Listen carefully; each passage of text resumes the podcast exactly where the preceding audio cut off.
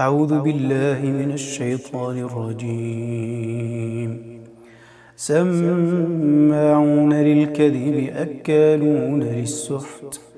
فإن جاءوك فاحكم بينهم أو أعرض عنهم وإن تعرض عنهم فلن يضروك شيئا. وإن حكمت فاحكم بينهم بالقسط. إن الله يحب المقسطين. هذه الآية في بيان حكم الحكم بين أهل الكتاب. إذا جاء أهل الكتاب يتحاكمون عندنا هل نحكم بينهم أو لا؟ هل نحكم بينهم أو لا؟ هذه الآية تبين آه، قال جل وعلا فاحكم بينهم أو أعرض عنهم. هذه في بداية الأمر أنه إما أن تحكم بينهم بشرعك وليس بشرعهم وإما أن تعرض عنهم ولا تحكم بينهم. ثم جاءت الآية الثانية آه، وفيها بيان وجوب الحكم بشريعة الله عز وجل. إنا أنزلنا التوراة فيها هدى ونور. يحكم بها النبيون الذين أسلموا للذين هادوا والربانيون والأحبار. والربانيون والأحبار بما استحفظوا من كتاب الله وكانوا وكانوا عليه شهداء. فلا تخشوا الناس واخشون. ولا تشتروا بآياتي ثمنا قليلا.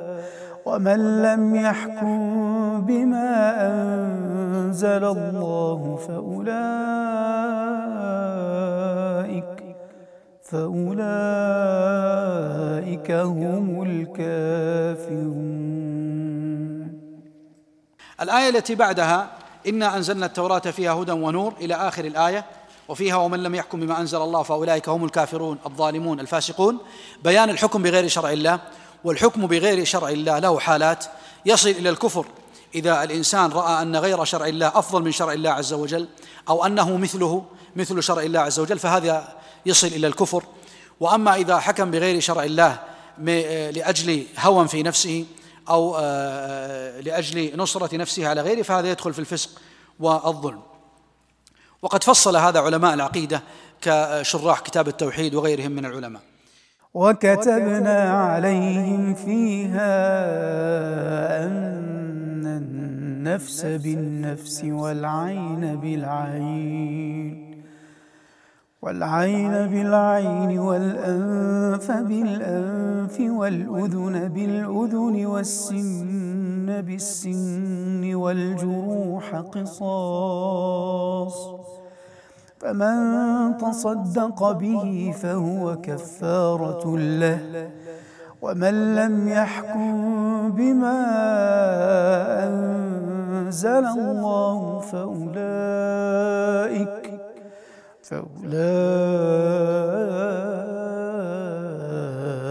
هم الظالمون.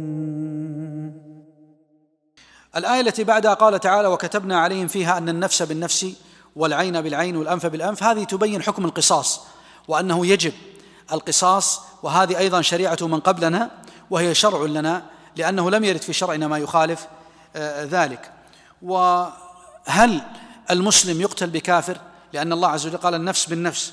هل نقتل المسلم بكافر؟ الصحيح لا يقتل. وهذا ما رواه علي بن أبي طالب رضي الله عنه ألا يقتل مسلم آه، بكافر. بعدها جاءت الآية التي تدل على الحكم بين أهل الكتاب.